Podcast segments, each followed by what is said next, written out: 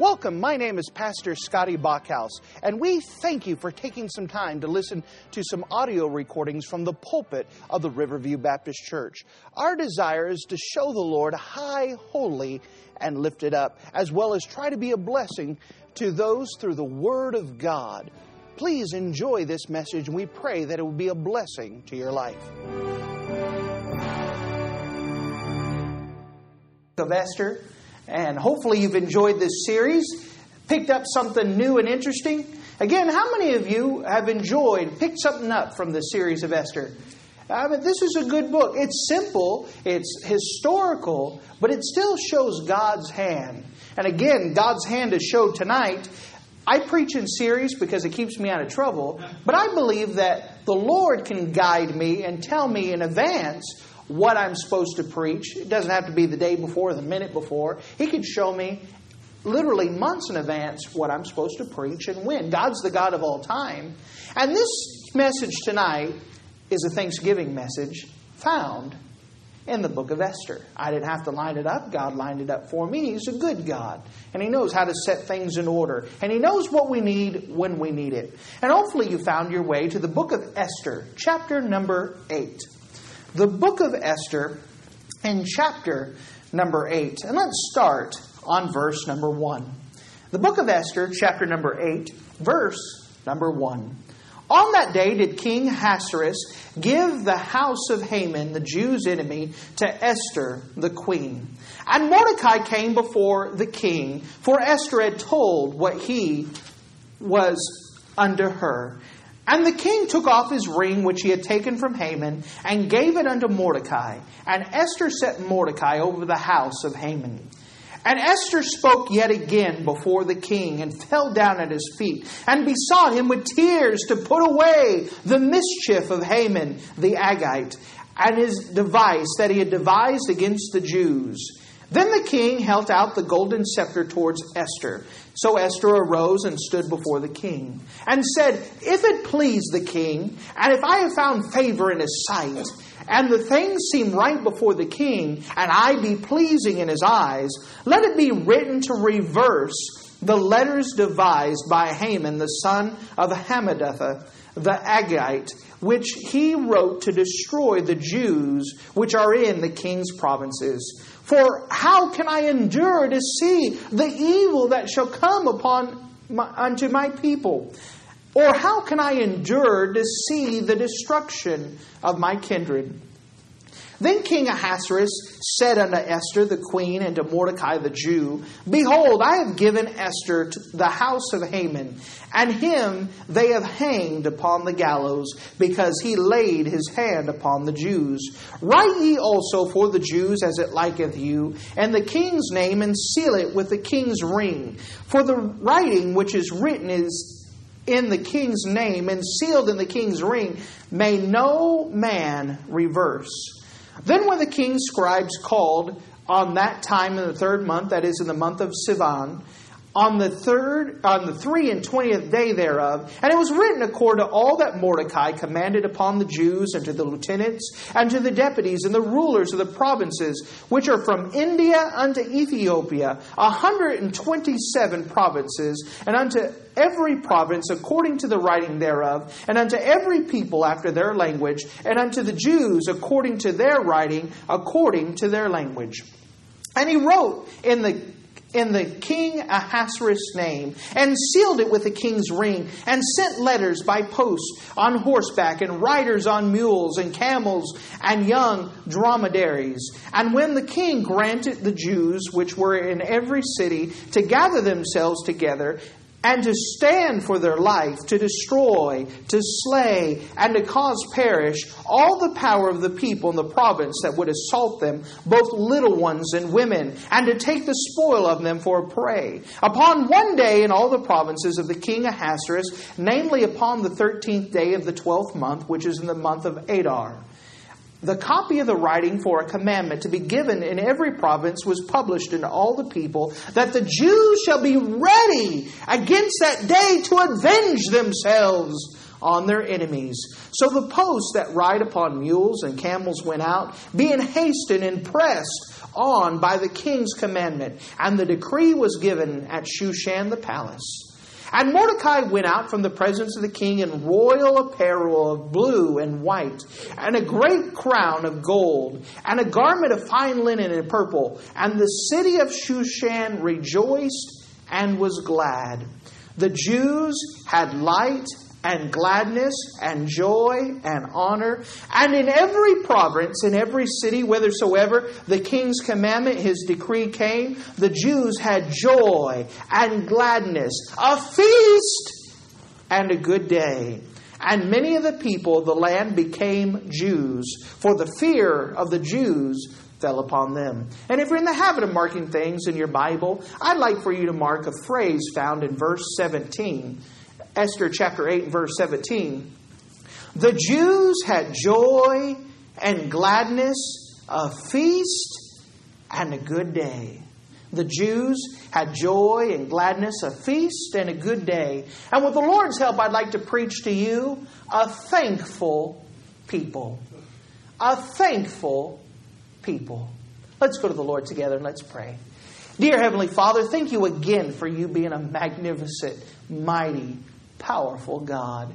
And Lord, I'm just asking as we open up the Word of God that we can once again see your might, your power, your glory, your honor, and that we too would desire in our heart to be a thankful people. To be thankful for your provisions, for your grace, for your watch care, for those times that seem to be the blackest night. We understand that you're there working to make the brightest day. Lord, encourage people's hearts tonight. Let them just be more convinced than ever that the God that we serve is a real God, a God who's sitting on the throne, a God who's got everything well in hand. And in Jesus' name we pray. Amen. As we approach Esther chapter 8, I would like to first of all show you the enemy removed. The enemy removed. Now remember, in the previous several chapters, we had a man named Haman. Haman was the Jews' enemy. Because he hated the Jews so much, he hated a man named Mordecai to start off with because he had bitterness towards Mordecai. To his mind, Mordecai had done him wrong. And because he did not forgive Mordecai, that bitterness worked in his heart and built up. And it went in stages until finally he just wanted to kill the whole entire race of Jewish people. And so he sent out a proclamation all throughout the land that we're going to have official Kill the Jew Day. They had it set up. It was in the books. It was set up as law. And all the kingdom, the Jewish people feared for their lives and were sorrow and mourning. What can we do? What can, what's going to happen? Are we going to be wiped out? Is this the end? We understand that Haman had a specific hatred towards Mordecai, and because of the bitterness in his heart, he had desired to hang Mordecai from the gallows. But we saw previously how God switched the tables. And now, instead of Mordecai hanging from the gallows, it was Haman himself being strung up by his neck. He is gone. And you know what the king did? Is he gave everything that was Haman's, his titles, his lands, his prestige, his honor, and he gave it to Mordecai the Jew. Now, instead of Haman being the most powerful man underneath the king himself, Mordecai was the most powerful man beside the king himself. God had switched things around.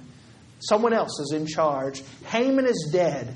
The enemy has been removed. But it goes beyond that in Esther chapter 8. Not only was the enemy removed, but the law was reversed. The law was reversed. Now, you have to understand, look with me if you wouldn't mind, in verse 8. It says, Write ye also for the Jews as it liketh you, and the king's name, and seal it with the king's ring. For the writing which is written in the king's name and sealed with the king's ring may no man reverse. This is also echoed in the book of Daniel, chapter 6. You don't have to turn there for the sake of time, I'll just read it for you. But in Daniel, chapter 6, you might remember Daniel, chapter 6 is the story of Daniel in the lion's den. Remember, they had passed a law that anybody who, who um, who prayed to any other god other than the king of Persia. The king of Persians were, were thought of to be gods. And so on Daniel's time, when the Persians were, were in charge, Darius, Darius was in charge. Uh, of Babylon. He was considered the, the king of Babylon. He was in charge of that city. And he was considered a god. And so, whenever a god gives down a law, it can't be reversed because a law spoke it. If the law could be reversed, then then that God made a mistake. And they cannot admit that their God's made a mistake. You understand how the law is working now? And Daniel chapter 6 and verse 15, it says, Then these men assembled to the king and said unto him, Know, O king, that the law of the Medes and Persians is that no decree or statute which the king established may be changed. Now they have a problem. Let's go back to Esther's time. Remember, the law cannot be changed. The law is in effect that on such and such a day is official kill the Jew day.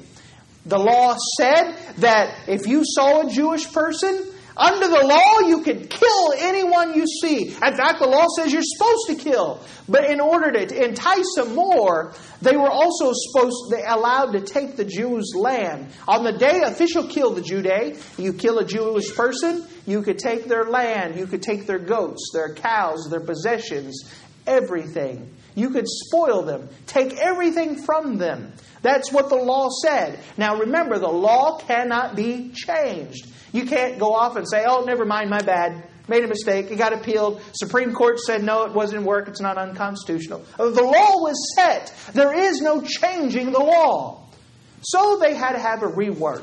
Now, Esther asked the king again. Now, this time, she went before the king. She was not beckoned, but the king lowered her uh, the golden scepter. It wasn't a big time thing. She knew God was working, so they went and got permission to change the law uh, they couldn't actually change the law, but they could actually write another law. And so the new law went like this Yes, I know that there's official kill the Jew day, and for months these people have been scouting out the Jewish people, been looking at them and say, "Oh, this is what they got. They got so and so chickens. This is how many cattle they got. Oh, I can't wait. I'm going to get all this stuff, and it's going to be mine." And the Jewish people knew that people were taking inventory, maybe nudging them, "Hey, a couple more days, I could kill you. A couple more days, all your stuff is mine. Don't worry about it." The Jews knew who their enemies were. They knew who was looking. The law, new law that Mordecai said, yes, we know official kill the Jew on the books, but we're, by the authorization of the king, allowing the Jewish people to kill anyone that they think is their enemy, and they can take your stuff. Hey, that's a good law. Hey, the law says that anyone can kill the Jews, but at the same time, the Jews can go back and kill anybody beforehand that they think is going to come and kill them. All right, and you can take all their stuff. So the Jews, when they heard this law, they went, woohoo! And so they said, hey, you remember how you've been bugging me for months, how you're going to take my stuff? Guess what? A couple more days, I'm going to take your stuff. I mean, the law's reversed, right? Fair play's fair play. You know, that gave so much more relief to the Jewish people. So they didn't just replace the law, they changed the law, they reworded it, they kind of put a new law in effect. And now the Jews, even though it was still official Kill the Jew Day, it was also official Jew Revenge Day. And the Jewish people were able to defend themselves. They were able to go and, and to slaughter. Now, next chapter, we're actually going to cover what happens. This is just the law right now. But you know how much relief it gave to those people? We saw the enemy removed, we saw the law reversed. But we also see the Jews rejoiced. The Jews rejoiced. I want you to think back. You're in a backwater town in the middle of the Persian Empire. Several months ago, you had a writer coming in, important news from the king! Important news from the king! and everybody would go to read it. You know, it's not that often you get that something very important from the king. They would all gather around and read official kill the day. And the Jewish people in their hearts saying, How horrible. How horrible. The Bible says all throughout the kingdom they were fasting and praying and say, God, why are you doing this? God, what are you going to do? God, this is horrible. You've got to do something. Please deliver us. Deliver us. But can you almost imagine how hopeless they felt? This came from the king. Who's going to reverse the king? What are they going to do? What's going to happen? There is no hope. There is no way out. There's nothing they could do. They're helpless. They're stuck. After several months of people being rude to you, and telling them that they're going to kill you, telling them they're going to take your stuff, and that they have every legal right to do it after months of being harassed, finally a writer comes and says, News from the king! News from the king! And now they read, they all gather around and see a brand new proclamation. The Jew, official Jewish Revenge Day. the Jewish people had an official right to kill anyone that hated them.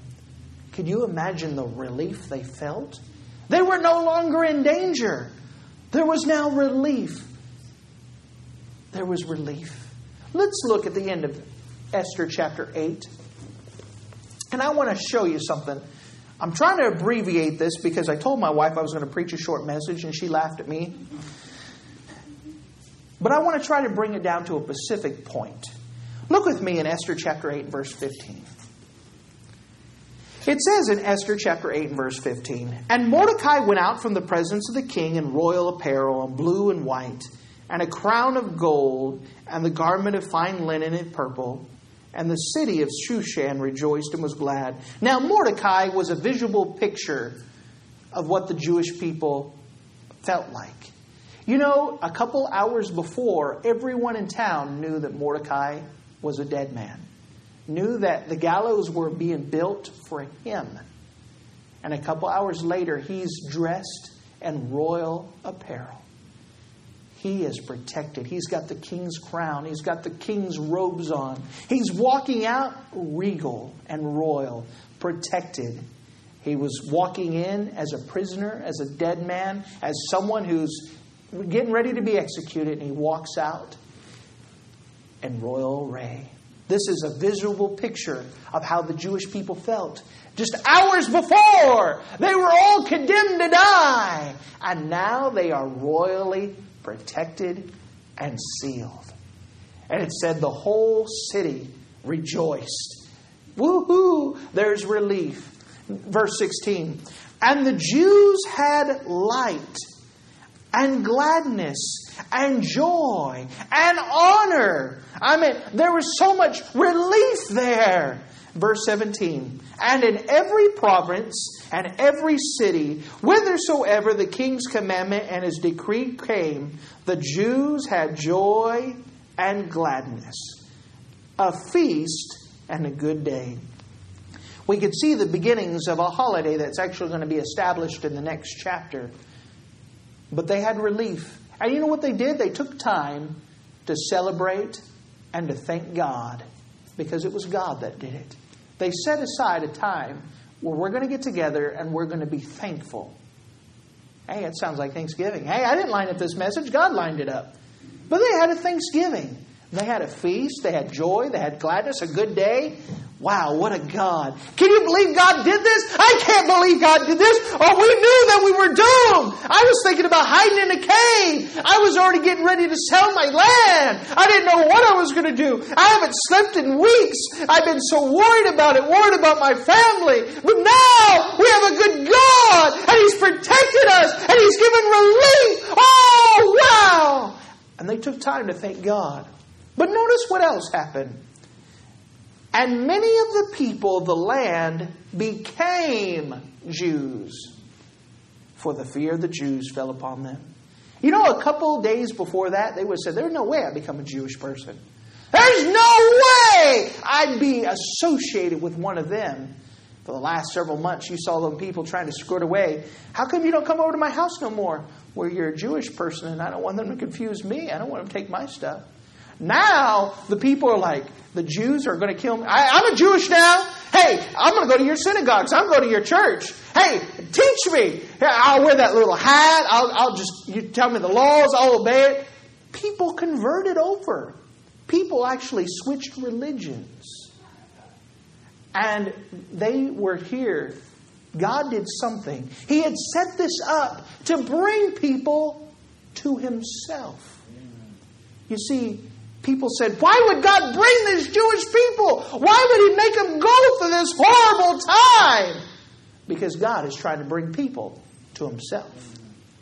And because the Jewish people were thankful, because the law had changed, because there was a fear of an almighty God and a fear of these people, they said, You know what? We want to become one of you now. I want you to turn to me in a book in Psalm, Psalm 126. Psalm 126. Usually we quote the last two verses in association of soul winning, but the first couple verses are also important in the regards of thanksgiving and soul winning. Psalm 126. As I was studying for this message, I read this, and I read this probably like the way that you read this and kind of skimmed over it, but I had stopped and actually took my time, and it popped out at me. This is something amazing. Psalm 126, starting at verse 1. Psalm 126, Psalm 126, verse 1. When the Lord turned again the captivity of Zion, we were like them that dream. Then was our mouth filled with laughter, and our tongue was singing. And they said, they among the heathen, the Lord had done great things for them. It says, when the Lord turned again their captivity, they were as though they were like those that dream.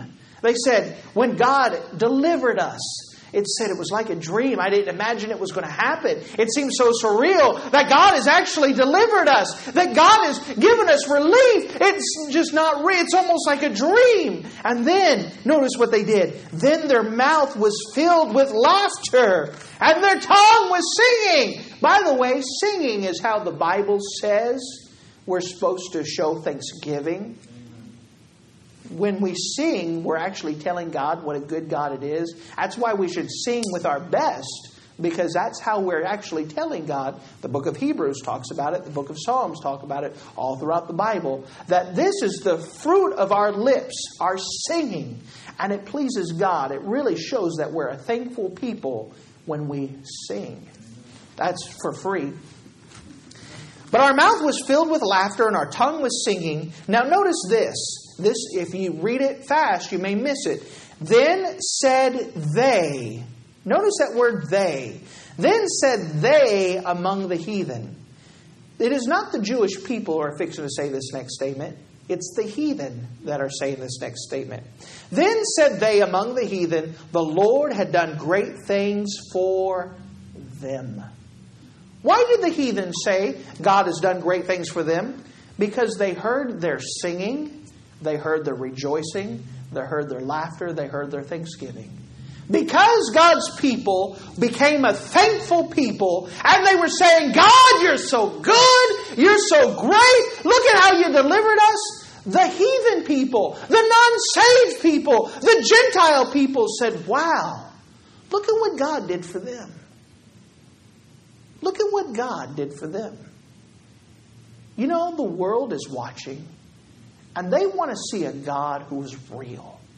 They want to see a God who hears and answers prayer. And we need to be such a thankful people that we're saying, look at what my God did for me. Our pe- people are searching for a God who will answer prayers. You know, back in the old days, in the in the ancient world, people would look back and they would make an idol and, and they said, We know it can't speak, but Oh, this water bottle. That's my God. Because they're trying to find something. They said, I know he doesn't speak, I know he doesn't move, but I'm looking for something that will speak and something that will move, something that will answer my prayers. And so when the Jewish people said, Hey, my God answers prayers. Really? Let me see. Okay, God. And then he'd answer their prayers. They say, Wow, that God's real. My God's not. You know, we may not have things out of idols today, But we still have idols today. We have dead gods who cannot answer prayers. And people are still worshiping and bowing down and depending upon those dead gods who cannot hear, who cannot say, who cannot speak. It may be the God of the television, maybe the God of drink, of alcohol. Maybe the drink, uh, uh, a God of something else, a God of work, a God of something. And they're, they're putting and they're investing and they're, they're bowing down at that idol. And it can't speak, it can't help them, it cannot answer prayers. We have a living God. Do people know around you? Can they say, wow, he keeps answering their prayers? I mean, just prayer after prayer after prayer. Charles Finney was a, was a, amazing evangelist of yesteryear. He had some theological problems, yes, but he was a lawyer. And he, there was a little church down the corner, and they would go up to him all the time. We're praying for you, Mr. Finney. We're praying for you. We're praying for revival. We're praying for you to get saved. And he, he watched this church for years, and after a while, he said, Stop praying for me. God doesn't answer your prayers. I don't want you're wasting your time. Don't even bother praying for me because God doesn't answer your prayers you know, because of the bad testimony of this church, because they did not know how to get a hold of God, because they were not thankful for when God did answer prayers and just make a big deal. You know what's a big deal when God answers prayers? And we need to make it a big deal. We need to act like it's a big deal. We need to become a thankful people. Charles Finney did get saved, but he did it because he was a lawyer and he said, Well, I'm going to test the law. Let me take the Bible myself. And he read it for himself. When he got saved, he went back to that church and said, The Bible has something that you don't have. This Bible changes lives and answers prayers. Your prayer life, whatever, is dead. I mean, that's a poor testimony of a church, isn't it? People are looking for an actual God who hears and answers prayers. And when God's people are thankful, and we are a thankful people, and we give thanks to God, it shows a lost and dying world we have something worth trusting to. You know, we need to get back in using biblical language. There's sometimes people say, Well, I'm proud of you. Pride is never a good thing in the Bible, it is never used if you can, break yourself of saying, I'm proud of you.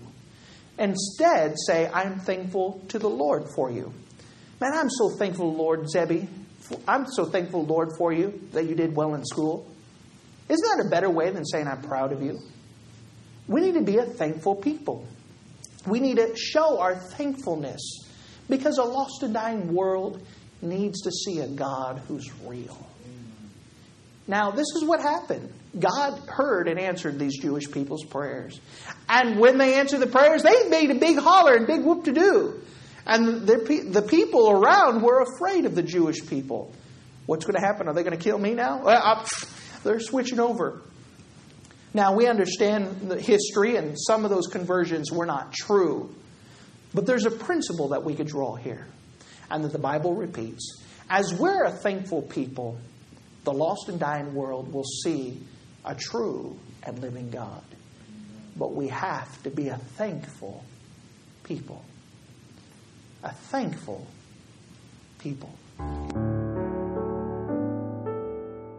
Thank you for listening to this audio message. This is Pastor Scotty Bachhaus, and I encourage you to take this information that you just received and make a specific decision to follow after the Lord. If you don't know Jesus Christ as your Savior, let me beg you to take the time to receive Jesus Christ for the forgiveness of your sins. If you are saved, I encourage you to make a decision in your life to help you get closer with the Lord. If there's anything specific we can do to be a blessing or to pray for you, we encourage you. Look us up on the internet at riverviewbc.com. Once again, that's riverviewbc.com. Or if you would prefer to call us, you can give us a call at area code 920 530 6308. Once again, that number is 920 530 6308. If there's anything we can do to be a blessing or an encouragement to you, please let us know. We would love to make ourselves available. Thank you.